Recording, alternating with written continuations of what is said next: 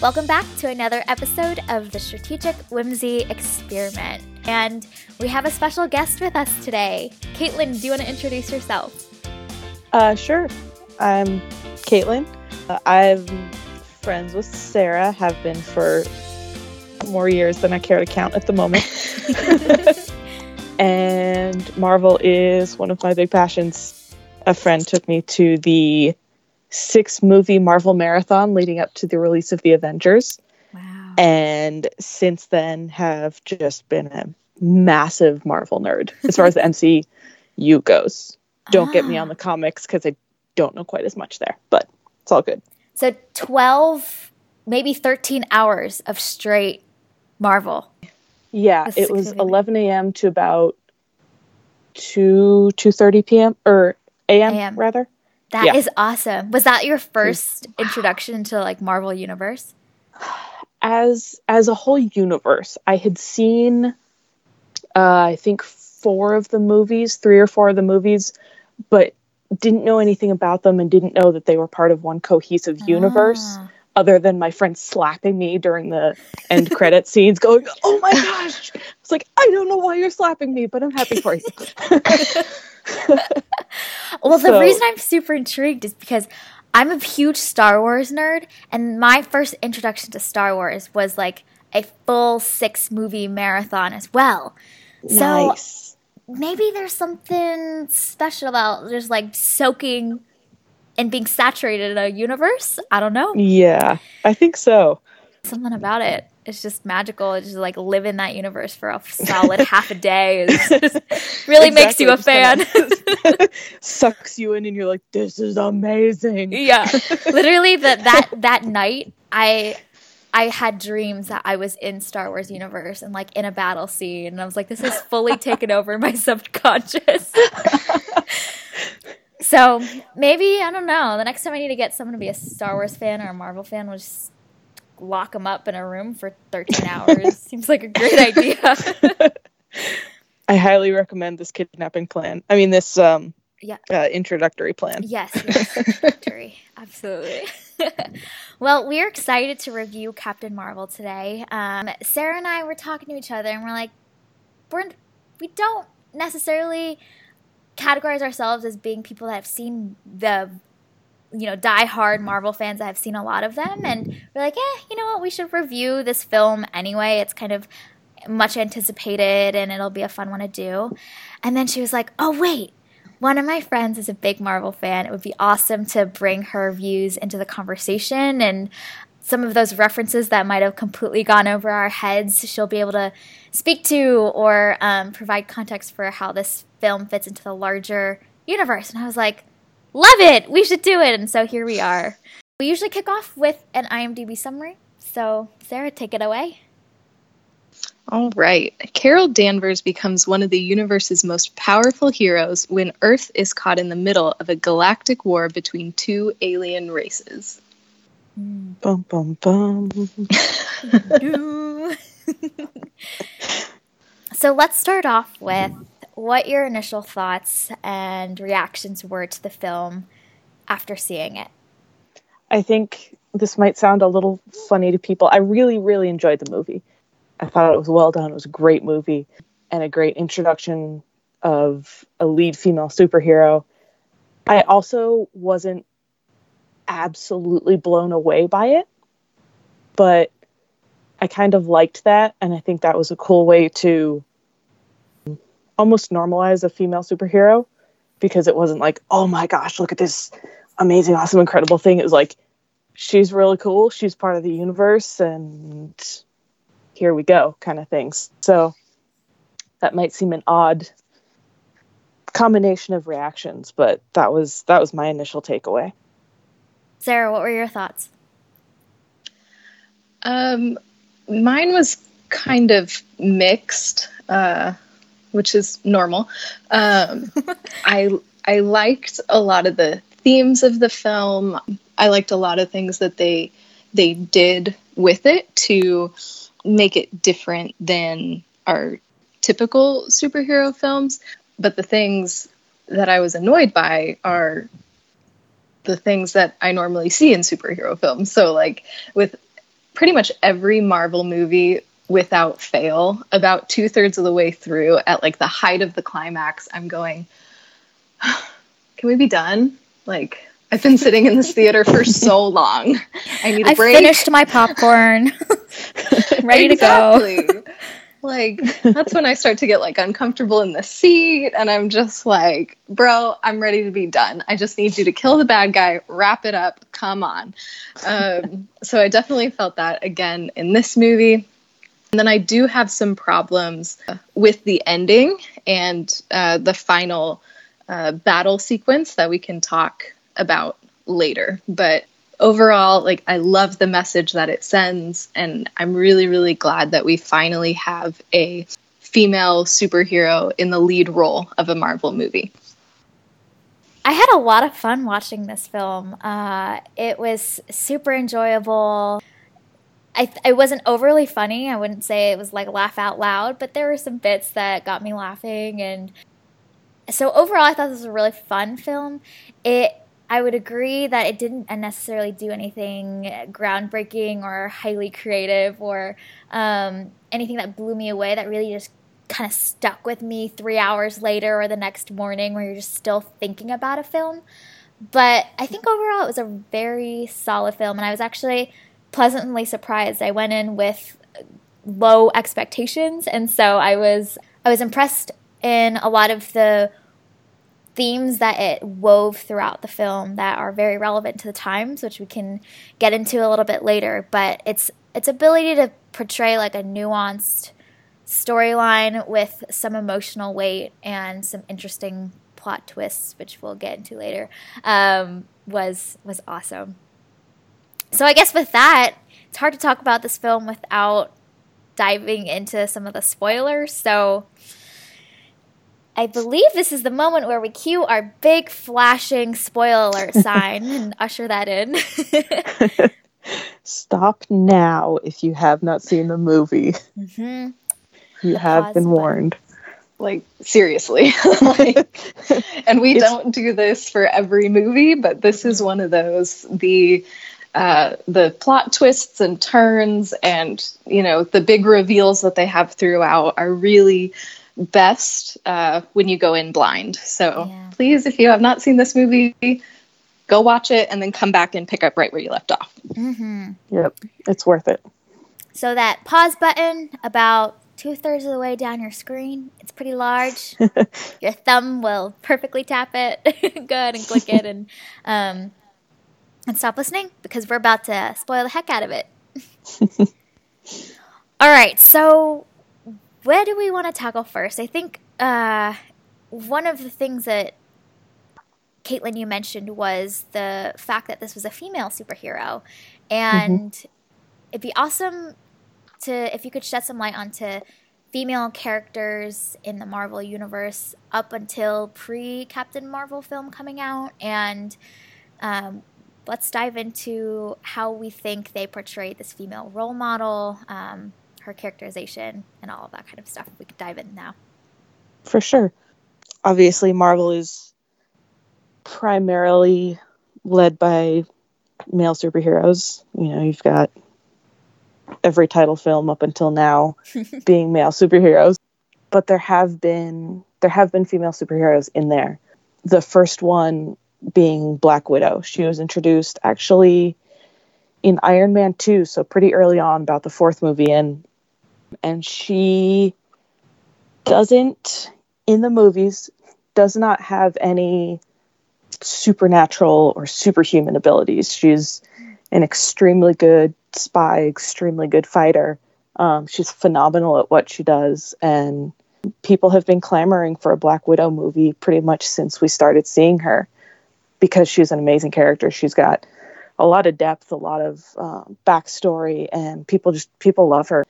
But we haven't seen that Black Widow film come yet. So after her, we have Scarlet Witch, uh, who does have uh, supernatural abilities. She is affectionately referred to as the Weird One um, in Age of Ultron. Affectionately, But- though. Yeah. Oh yeah, you know. Um, she has some some uh, mind control. She has some sort of fancy, fancy dancy powers that she can use to to do all sorts of things that were given to her by one of the Infinity Stones. So she's been she's played a pretty big role in several movies since she's been there. And then we have uh, Gamora from Guardians of the Galaxy. She's an alien race. She's an again incredible fighter and has a lot of backstory. Has a lot of character arc. Same with uh, her sister Nebula. Has a lot of character arc in there. So there have been some really great female characters, and other great female roles who have not necessarily been quote unquote superheroes, but have played major roles. So the MCU is not without their female roles, but as far as a lead, leading name, leading character, uh, she's the first, and uh, they kind of went in with a bang with her. She's considered one of the most powerful superheroes in the Marvel universe, which is impressive and saying something more powerful than anyone else we've seen before. I mean, her powers kind of literally outshine everyone around her. So um, I think they they may have been a bit late in coming with their lead superhero, but um, female superhero, but uh, they didn't pick someone that was uh, unworthy of that title of being the first. Yeah, I remember when I first heard talk of a Black Widow movie, and I I love Black Widow. I love ScarJo as Black Widow. It's amazing. she is phenomenal. Go ScarJo. But yes. I'm so pleased that they didn't do it when we were all like clamoring for it. um, and that Captain Marvel is the first uh, female uh, lead because I don't think that a Black Widow movie, her on her own, would have been nearly as powerful and a way to really like start it off with a bang um, as Captain Marvel was. I will throw in here we do have Agent Carter, the TV series. So I suppose technically she's the first title lead Marvel character in in the kind of the Marvel Marvel universe. She is technically from the MCU. She was in Captain America, um, but again, not a superhero, more of a an agent spy kind of thing, and a very different different feel. And I think that's probably more what a Black Widow movie would have been be more yeah. more spy more intrigue more much darker story. Um, so as much as we'd like to see it i agree that this was this was a fantastic intro. So how did you guys feel about the way that she was portrayed throughout the film and the distinct parts of her character did you feel that they did a great job giving young girls today an awesome female role model or were there parts about her portrayal that you thought could have been different or done better? Well, I'm the Debbie Downer of the group. So um, I think that she is a really good role model uh, for young girls. And I love that. Like, yes, that's great. As a character herself, I have issues because there really weren't enough flaws for me. Mm. Like she I loved how it was all like centered centered in her identity and like once she believed in herself, like she was unstoppable. And I'm like that's real cool. I like that. However, as a character, you need a flaw. There needs to be a cost or like a price that you pay to be this incredible and this powerful. Like there wasn't a downside to me. There wasn't she didn't really pay a price necessarily for mm. it. Um, and I didn't see an obvious flaw. And so, from a character perspective, that that was one of the biggest things that bothered me about this film. Mm. So sh- her powers were almost kind of this coincidental accident, happenstance event versus some kind of fear or uh, personal doubt or weakness that she felt like she had to like overcome in order to fully embrace her powers. They were just kind of a whoops, we accidentally explode, made something explode, and uh, now I'm the most powerful. Interesting. It's true, yeah. Um, I mean, you have the the fact of her being without her memory for for six years, but again, it wasn't.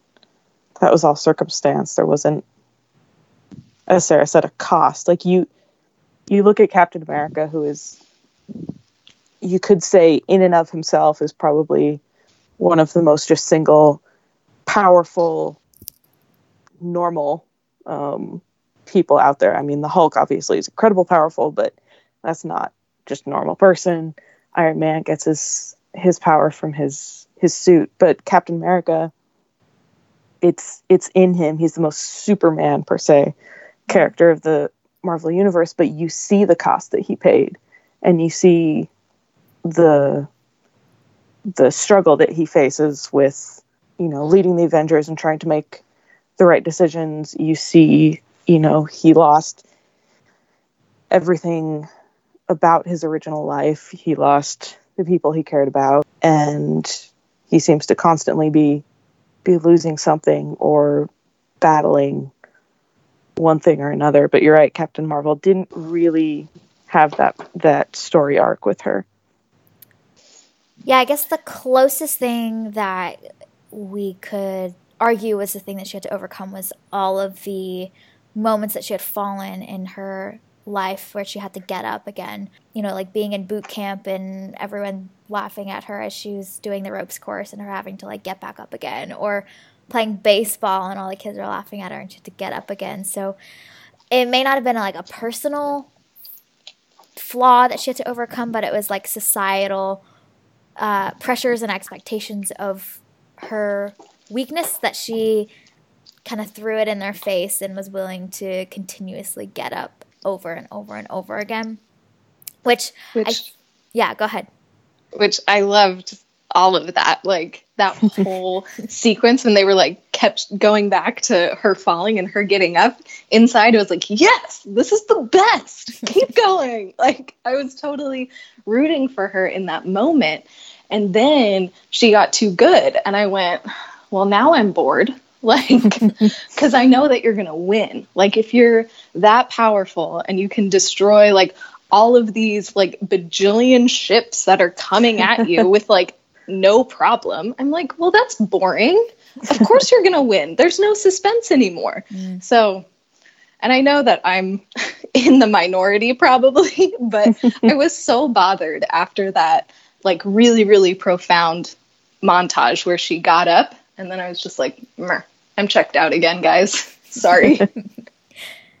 honestly, I was just comparing this film so much to Wonder Woman, and I know Wonder Woman uh, is part of the DC universe, and it was just praised a ton for being this awesome role model character for girls, and I was not a fan. So seeing Captain Marvel and just comparing it to Wonder Woman, I was like, you know what? You know, I'm here for this. I can get down behind this because at least we're not portraying this like super dainty, like kind of clueless lady on screen and have this big love story be the reason why she finally embraces her powers. Like at least it's not that story. yeah, and I'm I'm with you on Wonder Woman. When with all that hype, I watched it and I went, "Really? Why? Why were you guys so excited about this?" So I definitely enjoyed Captain Marvel a lot more than Wonder Woman, and I think that the themes contained therein are a lot they're a lot more palatable and a lot more mm-hmm. obvious so that mm-hmm. younger viewers and even older viewers can really take that and hopefully apply it to their lives and draw some inspiration from this character. I love their choice of of actress um, for this role, Brie Larson. I just think she's so just personable and who she is, and kind of she is who she is, and kind of unapologetic for it. I don't know a lot about her as a person, but from what I've seen, she's just never been this super in the spotlight. Oh my gosh, this you know, look at me, I'm amazing kind of thing. So I've loved that, and I've loved seeing some of the interviews that she's done with this movie and she you'd mentioned the love story in wonder woman and um she mentioned it in her in an interview that the love story in this was about friendship. It was, you know, the friendship she had with her her former her former best friend from when she was on earth and it was it was that relationship that drove her and that relationship to that kind of gave her the the courage or the motivation or or whatnot to to keep going. Um, and she said why can't that be as powerful if not more so than any romantic relationship? Mm-hmm. and i loved that. It was like and it wasn't cheesy it wasn't cheesy. It wasn't mm-hmm. like you know oh the power of friendship you know makes me think of uh, captain planet you know the power of friendship and we will win kind of thing. Um, it was great reference. Speaking of superheroes um, it was just a, a an honest genuine friendship. And it, it wasn't like you know i i must sacrifice all for this friendship and and whatnot. It was just you know that kind of friend who can kick your butt and be like let's go. Let's mm-hmm. do this. Um, or come on now, you're better than that, or call you out and be like, you know, something you're doing isn't right, or you're so much better than this. So I appreciated that aspect of it as far as the, you know, the relationship kind of thing goes. And then with, uh, you guys both mentioned the, the thing with her falling and falling and falling again. And what I thought was interesting was that she remembered the falling and the falling and the falling and the falling. She remembered that mm. multiple times throughout the movie, and that was what everybody had focused on was her falling and her falling and her falling. Even uh, uh, I'm blanking on the character's name, Jude Law, um, was like, you know, you you're not done until you can you know, beat me without your powers. And he's constantly knocking her over and knocking her over, knocking mm-hmm. her over. And that was all she remembered because that was everything that everybody had focused on. Mm. But then she had that moment, kind of that click, where she remembered, yeah, I fell a lot, but I got back up a lot. I got back up every single time. And just to see it and to see her stand back up and to see her take kind of take over the storyline of her own life and be like, yeah, I fell. Yeah, I messed up. You know, yeah, I didn't succeed, but I kept going. And I liked that idea of you don't have to live the storyline that everyone else sees of your life. You know, mm-hmm. you can take that and redirect it. Whatever everybody else says, you can you can redirect that and you can get up and you can keep going and you can see the truth of your successes rather than wallowing in your failures. So I really liked that the way they played that out and just, you know, finally seeing the both sides, finally seeing both sides of of her story and um and then when she finally faces down Jude Law again at the end and just says you know, he goes back to the the thing. He puts his weapons away and goes, you know, prove to me that that you know you're all this great and beat me without your powers. And she blows him away, and she's like, I don't have anything to prove to you.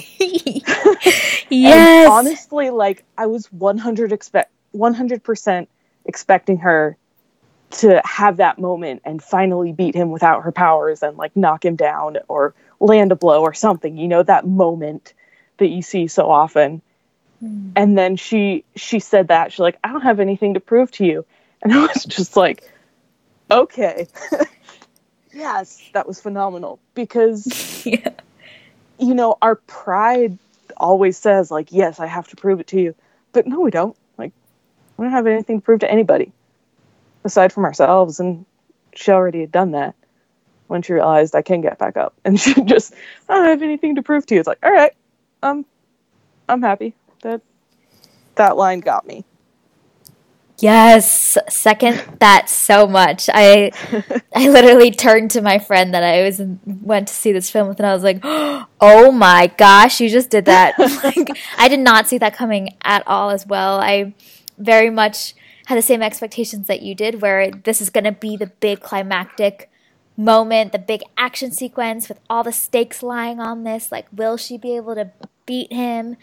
And she just doesn't even engage him at all. She's like, I don't, I don't even need to engage in this. Like, and I think that that confidence just totally pushed kicks her pride to the side where she's she's so confident that she knows who she is that she doesn't need this other person to validate that for her and mm-hmm that was just a beautiful, beautiful moment. Like that is what I want all the girls watching this to remember is that one line of I don't have anything to prove to you.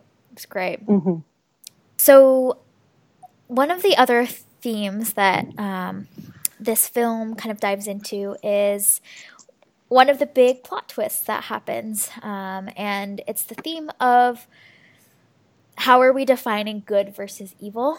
And the Skrulls are originally portrayed to be the enemy, and the Krees are portrayed to be who Carol's originally sided with. And the whole film has been kind of framed in that way for us as a viewer. We're like, nope, okay, Skrulls, bad guys. They look kind of freaky and weird with their skin and and their ears. So yeah, okay, and they're a little bit aggressive and combative, they must be evil. And the part about halfway through the film where they reframe that entirely as showing the actual story and the intent of the Skrulls of just wanting to find a home and the oppression that they've experienced and that's the reason that they're kind of pushing back to fight for themselves and um, to find their families again i thought was a really surprising and very relevant commentary on our current times. So,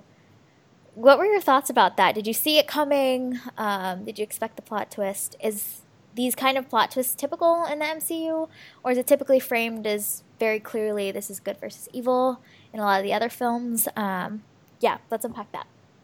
Did you? I have a question before we dive into this. Aren't the Kree the villain in another movie? Yes. Okay. Oh, so did see? that did that give it away for confused. you? Okay. I was I was very confused. Um and I was I was trying to process that through the whole thing because you see Ronan the accuser, he's the little guy in the the little uh not little guy, he's like six foot something. Uh the guy in the little um what's the word? Hologram. There we go. The with the big drapey thing and the big hammer. So you see him, and he is the main villain in the original or the the first Guardians of the Galaxy movie. So he's the he's the main villain. He's very bad bad bad guy, and he's he's shown to be a fanatic.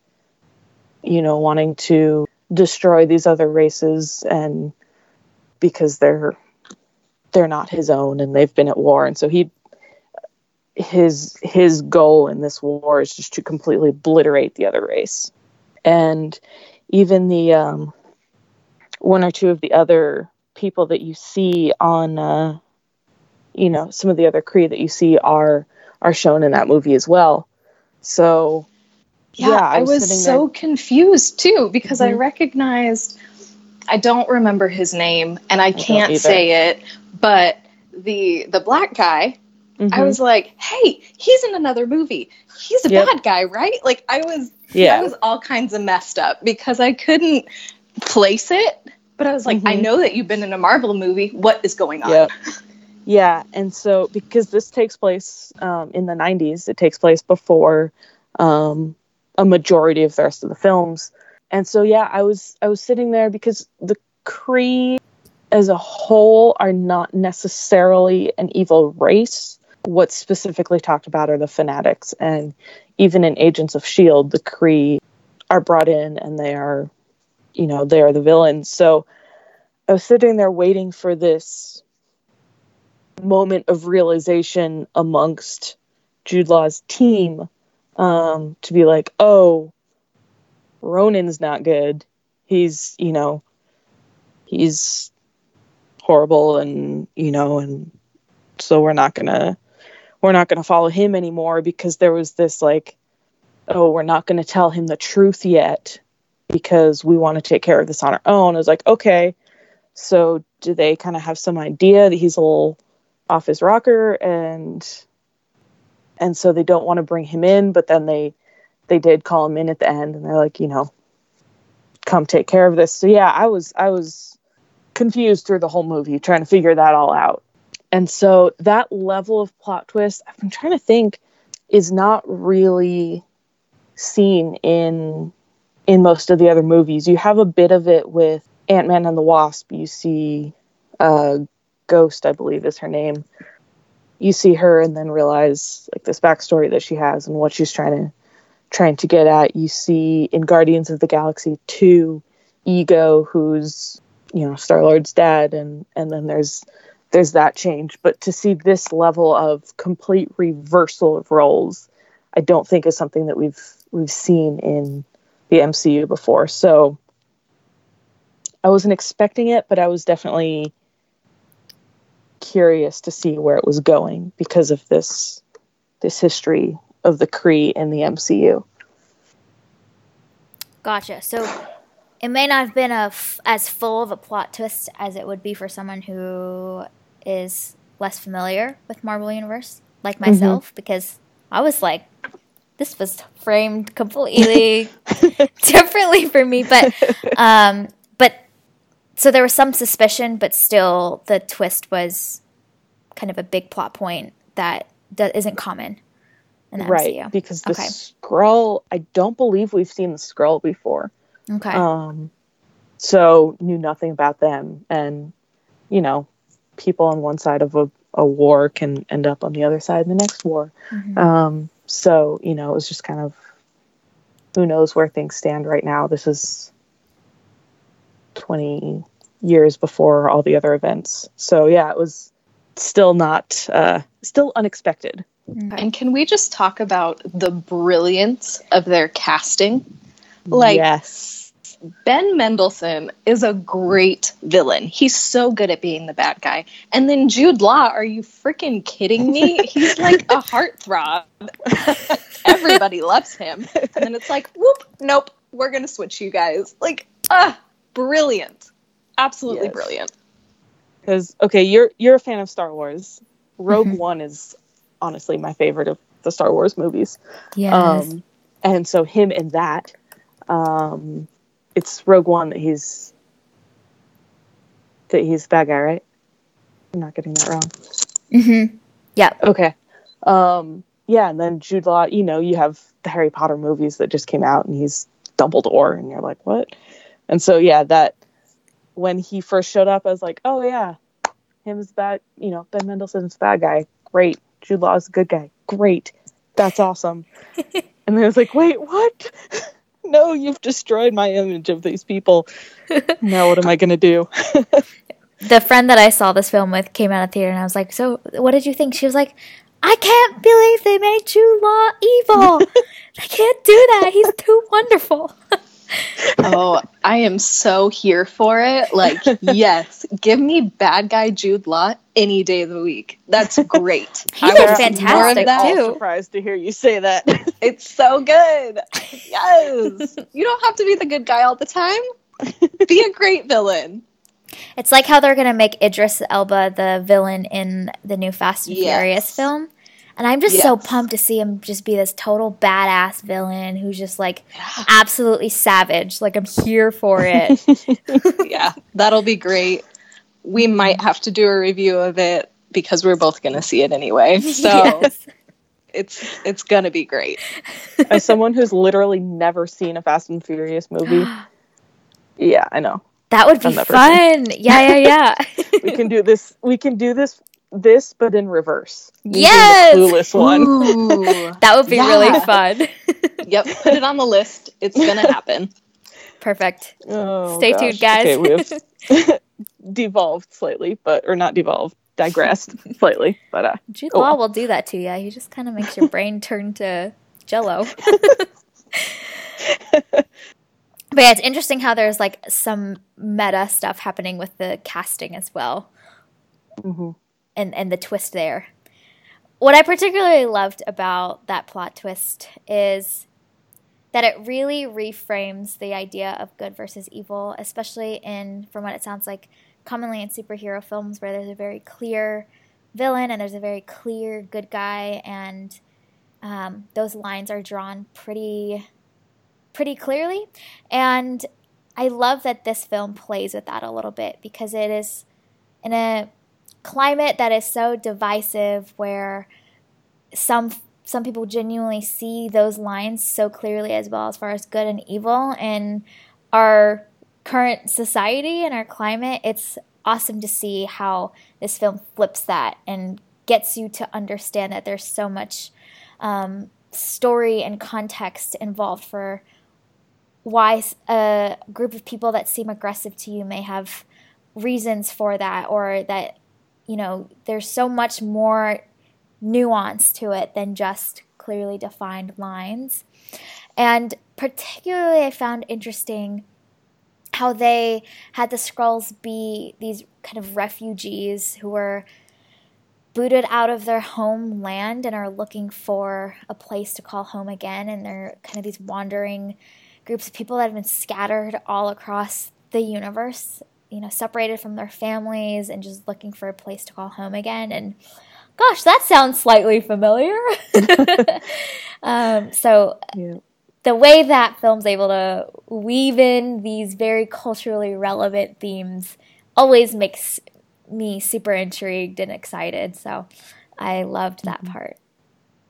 Yeah, I enjoyed that it wasn't preachy but it was mm-hmm. very, very clear that aggression doesn't necessarily mean, you know, evil, and there there is not necessarily some clear cut black and white. While there are some things that are just this is this is wrong, this is evil, but you saw you almost did get to see both sides. Mm-hmm. And while there was clearly a right and wrong, I liked that you got to see inside of both sides. You know, what Marvel villains have done in the past is been very much the hero of their own world kind of thing. Mm. You know, just going back to Infinity War, Thanos thinks he's doing the right thing, you know, in his own brain, but this was this was a different level of looking at the the villains in a different way.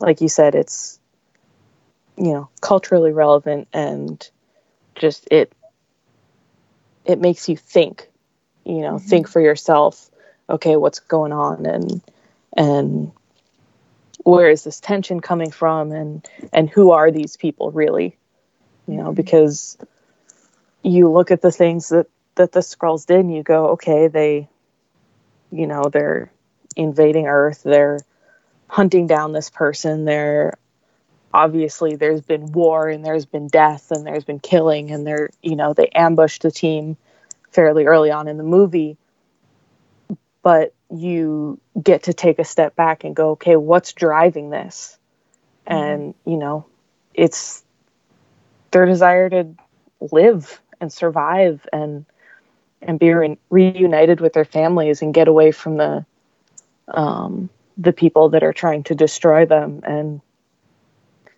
I love that we don't really know what started the war or why, mm-hmm. or we know nothing other than that they've been villainized to, you know, the Kree who know no better. And yet they're still just, they're just trying to survive. They're trying to get away. So I loved that it just made you think, you know, what's really going on and why and who are they really.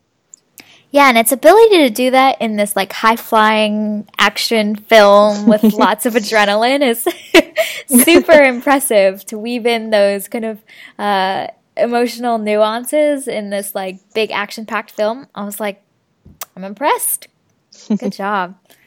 And that's the beauty of the like sci fi fantasy genres is that you can talk about these really, really deep things, these really, really relevant things in a way that's more palatable. Mm-hmm. You know, if you if you come out with a movie that's all about racial reconciliation or like how do we respond to refugees like if it's something that's that on the nose you're going to get all kinds of backlash for it yep. from whatever side and with a movie like this though you can cover that and you can show compassion and empathy and the beauty that comes from listening to another human pe- being and hearing their story and all of these amazing things that were in this film, you can take that and it's very very palatable in this form yeah. because there's no there's no stake in the game, there's no political agenda, there's no societal opinion I mean outside of comic books about the Skrull. So it's easy to talk about something like that in this kind of a film, which is a really beautiful thing. Yeah, sci-fi has always been good about um, really speaking to what's what's going on, you know, in society in the day because you're not looking at any specific demographic when you're watching sci-fi. You're seeing aliens. You're like, okay, that's that's literally not human, not on Earth.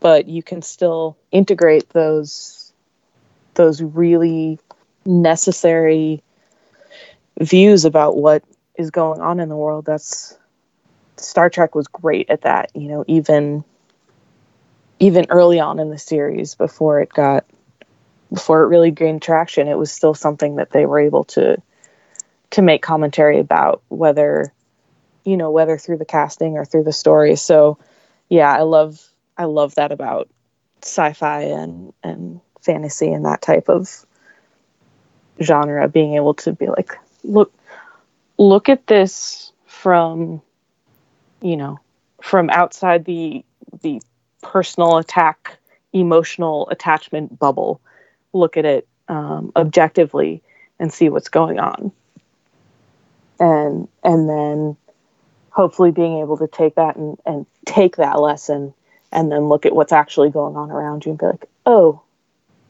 okay maybe i can take a different look at how i'm viewing the world and the people around me. So I completely agree with you there. Mm-hmm. Yeah, and especially in a in a world in a climate where we're constantly being bombarded with opinions, whether it's the news or scrolling through our Facebook news feeds, and all these everyone's ideas about what they think should be and is wrong, uh, mm-hmm. constantly coming at us. The we don't we don't need another one, but they're still able to get so much across to you as the viewer without mm-hmm. you putting your guards up immediately. So it's it's always really intriguing to find those metaphors or those um, mm-hmm. parallels that are woven so artfully done and masked so well, and yet they're still there. So that's always really yeah. cool to see there was a, a small moment um, in the movie where Carol gets a moment to talk with the the Skrull and she just says i'm so sorry. And he says we both have you know we both have blood on our hands from this war. We've both done you know despicable things. But he was willing to you know move on into doing what needed to be done and into doing what was right. And it wasn't this you know how could you? and this guilt mm-hmm. trip and this you know and and he wasn't trying to take the blame completely off his, himself either you know he mm-hmm. said you know i'm filthy from this war as are you yeah. but now let's move on and keep going and not trying to play the blame game and the guilt and all of that it was just all right let's go you know you apologize, I apologize, and we go. And I loved that. It was such a small moment in the film, but I appreciated it so much. Yeah, totally agree. All right, so what are things that you know, kind of quick things that we didn't touch on or get in, get a chance to dive into fully, but we just have to we just have to re- talk about some of these things. So, what are those things that? And one of them, um, I think we we touched on lightly but didn't fully dive into was the 90s tech and music that someone mentioned. Yes, I forget. Blockbuster. Oh, I loved Blockbuster and Radio Shack and the pager and the payphone. I loved it all. It was fantastic. The loading bar. what is going on here? It's loading. What's happening? Oh, it's loading. Everyone in the theater that I saw this in was cracking up at all of those parts where it was referencing all the like old relics of the 90s. Yep, the the guy next to me, they showed the blockbuster. He's like, "Man, this is old." And then Radio Shack po- popped up. It was like, "Oh, it's really old." Yeah, what I what I particularly appreciate about Marvel is their ability to capitalize on our nostalgia in the Mhm. appropriate way. Like while while I was watching, I kept thinking back to Ready Player One, a movie that I absolutely despised. Kaitlin, I know that you disagree with me, but I felt I felt like um, that they were taking advantage of my nostalgia and like Mm. they wanted me to like this movie simply because it made me nostalgic and gave Mhm. me almost nothing else to really like about it Ah, but with Marvel, with Guardians of the Galaxy, and now with Captain Marvel, they've been able to integrate that nostalgia so well that I don't feel like I'm being taken advantage of in that regard because there are so many other likable things about the movie, and the mm-hmm. nostalgia is just an added bonus. yeah, and it it makes sense in the flow of the movies. I mean, this movie Yes. takes place in the '90s, so the you know the the grunge looks good on you. Cracked me up. Lose the Yeah. flannel. Cracked me up. Just those little bitty moments, and so yeah, it makes sense in the flow of the movies, but definitely so much fun. I always think about how a film will age, and I think some of those emotional or not emotional, those comedic beats will will age well, like the loading screen. I think will age well, but I think some of the more subtle references, like the grunge look comment or um, the blockbuster Radio Shack thing, some people may get like 50 years down the line, but it might be lost entirely, and they it's just you know another scene in a some kind of store and that's it so but the the great thing is that that a lot of those parts are not in effect no longer effective or kind of out of context or confusing it just Mhm. won't be appreciated the same way that we probably do now Right. um grandma, grandma, why are you laughing? yeah exactly. we'll be like you don't get it back in the day yeah Yeah, can you imagine that conversation? Like back in the day, we used to get into a car and drive to a place to rent a thing for only a certain number of days. And then we had to come back to the house, put it in another thing that sometimes worked, sometimes it ate the thing that you wanted to watch. Mm. and then if you didn't return it in the appropriate amount of time, then you got late fees. So it was always a stressor. You had to get it back on time. Like just and this you whole had to concept rewind now. it You had you to had to rewind. rewind Yes. it Yeah. Be kind, rewind. Hello. so like that conversation is going to be so weird in like Yeah. 20 30 years. Well, even like the payphone. Like yeah. Oh, most so kids don't even know what like an actual wall phone is. Like they don't know how to use it. Like Mhm. we're not talking rotary phones. We're talking the phones that you know, landline phone. like what is she doing? What is that box on the wall? My dad was telling me the other day about how he, when he first came to the States, this was like when he was 19 years old, he did his taxes by hand. I was like, oh, good Lord. Can you imagine doing your taxes by hand? No. Oh, gosh. No. CPAs must have made a lot of money back then because they probably had a lot more people coming to them. Yeah, for sure. Yeah, there was oh, when they walked into um the the file storage room and they were having to hunt for things um you know through just through paper files and then when she's like finger pecking on the computer like typing in the, oh, the search so good. it wasn't a google search because do, google didn't exist yet It was Yeah. just I think a like a Yahoo search or something, and I I was dying at that too because we had just watched All the President's Men. Oh, And- nice. They needed to find somebody, and so they were in the library with the phone books hunting for this name and all those things where you're just like, just Google. Oh, you can't Google it. It didn't exist then. Like, how did we get through high school without Google? I will never understand. my family was in town recently and um, we basically took an uber to get to the rental car place and my mom was like wait so how did we do this when there was no uber it's like well we just had to rent a car for the whole time that you were staying here from the actual airport itself because we only rented it for two weekends and didn't rent it during the weekdays so we had to return it it's like that's what we used to have to do It was like unfathomable to her. She's like, how, how did we survive? How did we get to the rental places? Oh, how the times have changed. mm-hmm. But not for Samuel L. Jackson in this movie. Oh man, That's my segue of the day, guys. that was good. I was Um, just gonna say, can we talk about his hair, please? Yes. Because that was killing me. So I just realized that we've gone for however long we've been talking without mentioning the de aging technology that they employed for the entire movie. The first time that it's been done in the Marvel universe. Uh, how did you guys feel about young Sam L gracing us with his presence yet again? It was awesome. I was impressed. I'm I'm constantly impressed at the technology that we have right now and what it's been able to do.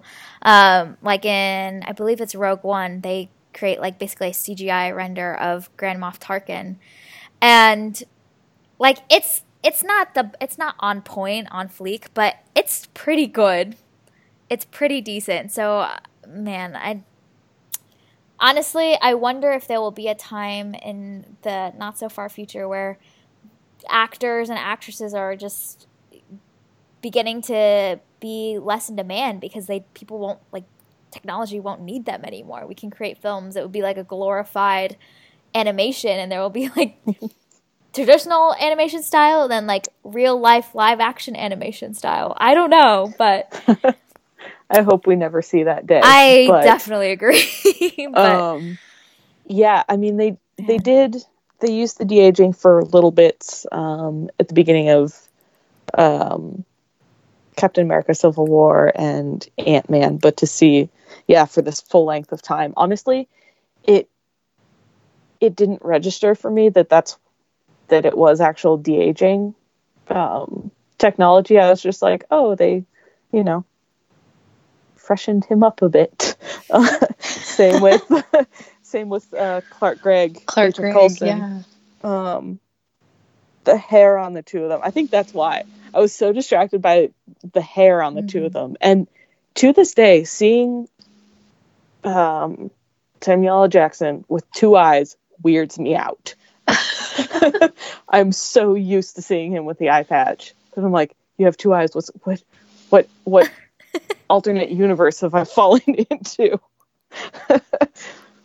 Sarah, what did you think of the the aging? I I'm so conflicted because I love love love love Samuel Jackson. Like big fan, want to see him in literally everything. I want him to have a cat best friend in everything and do normal things like washing the dishes. Like that brought such joy to my heart. However, I did not like looking at him in this because I've watched so many movies with him in it when he was younger, like from this time period that the movie was set in. And so the whole time I was going, I mean, that's kind of what you look like, but not really. So there were just like subtle things that were off. And maybe because I was looking for it, or maybe because it's just who I am as a person, like it was really obvious to me that they had done major, major work on him and it didn't quite work for me. Mm. Though I really appreciate how far the technology has come in yeah. a very short period of time and mm-hmm. the audacity of these Marvel creators to go, you know what? We're going to do this for a whole movie. Like, that's incredible. And that's something that should yeah. definitely be applauded. But I, I struggled to look at them a little bit. yeah, I, I, I am curious how many people noticed that. Uh, like, because Sarah, you are very observant when you watch film. Um, yeah. which is awesome. We love it. it makes for some really interesting discussions because there are things you notice where I'm like, well, okay, I didn't really pick up on that, but I wonder if people care and if people like notice that, or if people are just like willing to accept that it's the technology is so prevalent now that we're able to do it, and they're just like are rolling with it, you know. Mm-hmm. I think I was more thrown by Clark Gregg, but I think that's because I've spent so much time watching Agents of Shield, which is film, you know, has been filmed currently, and so I'm more used to seeing his, uh, you know, his face, and so seeing him, PH was like, "Whoa, hi," but yeah, I would be curious to see how many people, you know, picked up on that. Mm-hmm. I guess we can go to Twitter to find that out. That's the truth. if you want to know anything, take to Twitter. Take to Twitter. Yep. See how many people. That's a scary, scary it. world. All right. So, um, final thoughts on this film and how it is going to lead into Endgame. Um, I thought it was. I don't know if this is common. Again, I'm, Kaitlin, I'm looking to you to, to to get a sense for this, but they explicitly had like a couple seconds of the sentence that was like Captain Marvel will return in Avengers Endgame. I was like, mm-hmm. well, that's good to know, but is that common? Do they typically yeah. do that? Okay. Yep, at the that's end of um at the end of almost every I don't know about for the first phase. Okay. I don't think they did, but um from the Avengers on they did that. They would say, you know, um you know, Captain America will return in the Avengers or the Avengers will return or things like that. Mm. Um, at the end of Infinity War, it said Thanos will return. And mm. I kid you not, I went to the opening opening showing. People were shouting at the screen, "We don't care about Thanos!" Boo! I want Thanos. That's amazing. So, oh yeah. man, that's oh, so good. I love that. people were oh gosh, people were screaming like it, people were flipping out. yeah, because mm, yeah, it was quite fun. So yes, were you one is, of them, Kaitlin? Were you one of them? I was. I was too in shock. Sarah knows this. Um, the first character to disappear yeah. Infinity War is my favorite character slash favorite actor. So was I it? was I I about died. Mm. Um so yeah, I was I, I was more like you know, how dare you, Thanos? Don't show your face around here again. We don't want to see you.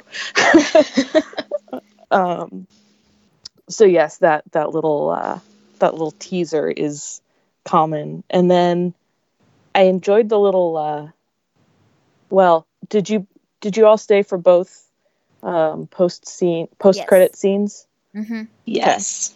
Okay. Um, so I enjoyed the mid credit scene, the little little teaser where she just kind of pops up out of nowhere. yeah. Um, so I enjoyed that little teaser of like, you know, here she is so you see her, you know, her walk in. And I'm curious if I'm curious to see how she plays into or what her character arc will be in Infinity War. Because Sarah like you said there wasn't um you know there wasn't cost. There wasn't there was no personal weight for her taking on these powers. So I'm curious to see what her struggle will be in Infinity War because I'm hoping that um, I'm hoping that we will see some of that that more um, emotional cost for her.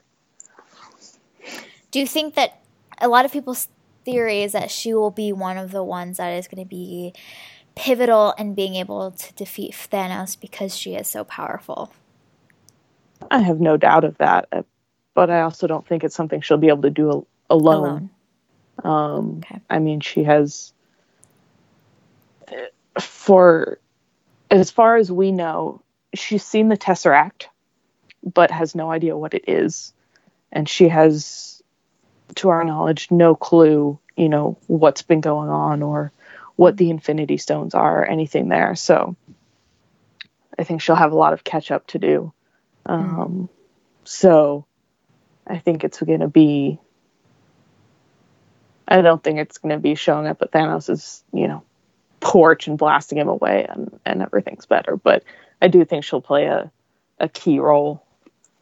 If, okay. I mean, if Nick Fury thinks so, then you know, it's, it is what it is. mm-hmm. Yeah, and that's what I was was thinking while I was judging this movie for her not having a flaw and being too powerful.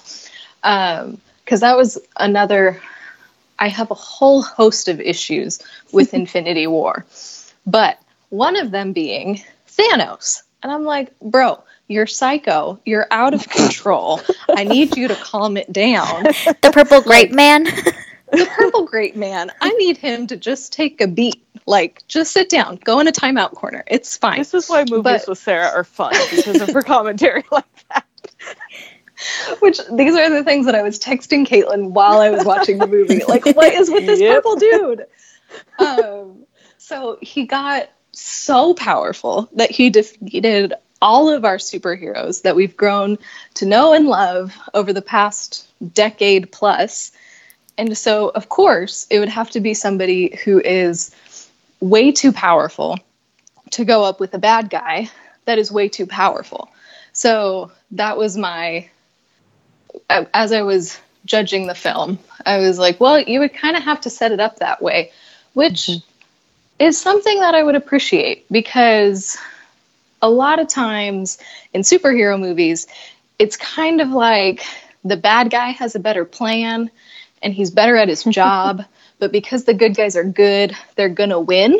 So maybe Endgame won't quite go that way, and we'll be able to be like, oh yeah, she's freaking cool. Yeah, she can destroy all this stuff. Come at her, Thanos. What you gonna do, Purple Man?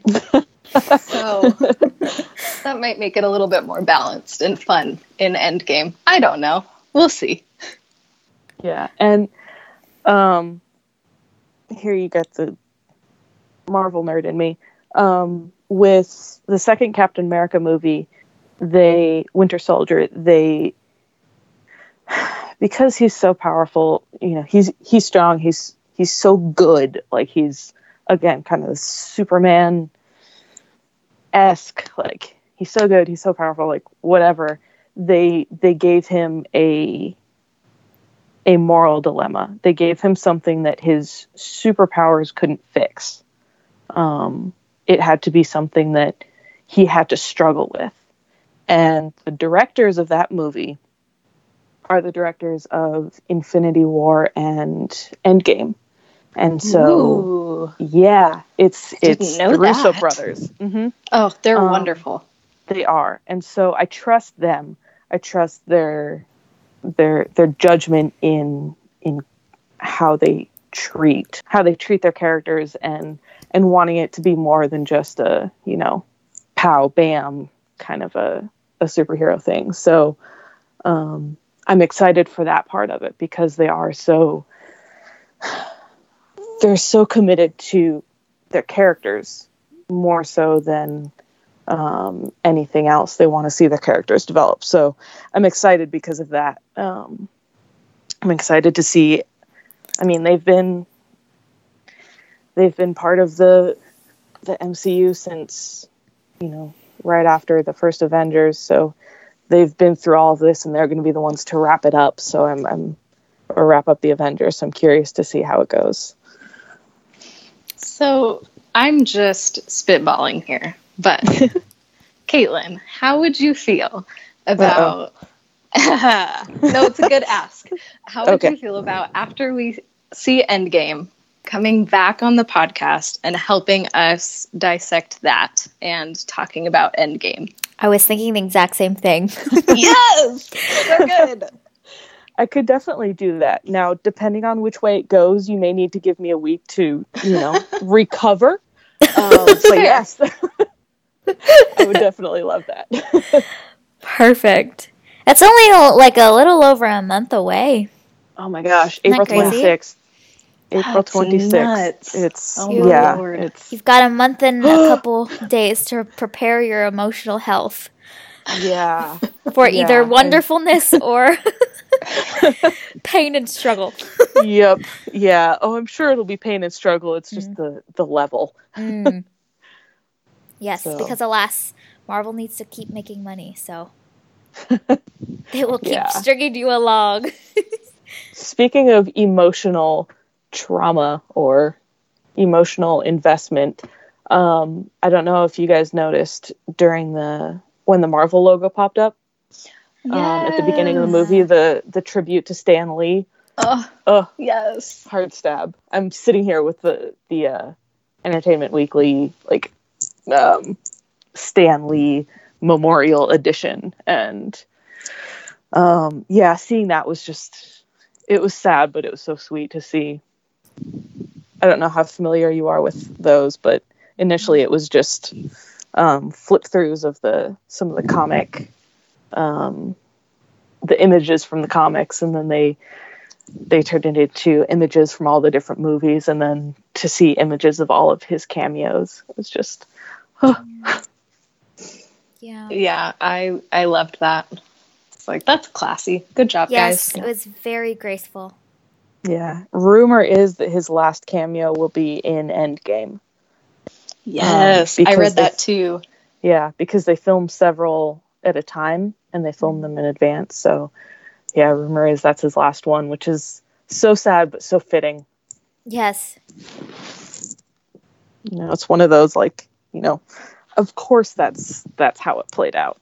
Like it, it could not have played out any other way Yeah. other than him you know living forever We don't have that technology yet, so Nope. unfortunately, Thank goodness we don't. yes. oh goodness that's a whole other podcast Oh yeah, I know, right? Where we just get into this really meta topics. oh goodness oh, man. All right. Well, this was super fun. Thank you, Kaitlin, for joining us and yeah thanks for the offering invite such awesome insights and perspective. We we love it, and we can't wait in a few short weeks to be back with you. yeah However long you need to recover, if you need a couple months, we'll be waiting. i'm going to see it with uh, the friend that took me to the original Oh, avengers marathon so oh that's uh, perfect. full circle and we'll uh, a little bit of emotional support there yeah. yeah, you have to see these these films that you are like a fangirl over with people that Mm-hmm. are also big fans because otherwise it's just wildly unsatisfying yeah to come out of the theater with all these feels and no one gets it and you just feel slightly Yep. crazy but you feel very valid at the same time Yep. I Yep. saw, I think it was Ant Man. Mhm. I saw Ant Man by myself, which was fine because the movie itself was fantastic and it was funny. and It was fine. Mhm. But the end credit scene, again, little like little hint clue of my favorite character. And I was just freaking out in the theater and I'm looking around like, there's no one that I can freak out with. like, this is not okay. That's a memory you get to carry with you forever and ever yep. Yeah. oh, it's the little things of being being a fangirl, being a nerd. Mhm. we love it. We love it around here. well, awesome. This was our review of Captain Marvel. Um, we'll be back next week with another episode of the Strate- Strategic Whimsy Experiment. Um, you'll definitely get to hear more of Kaitlin coming up in the future. It's been so wonderful having her. Um, and we hope you guys have an awesome week.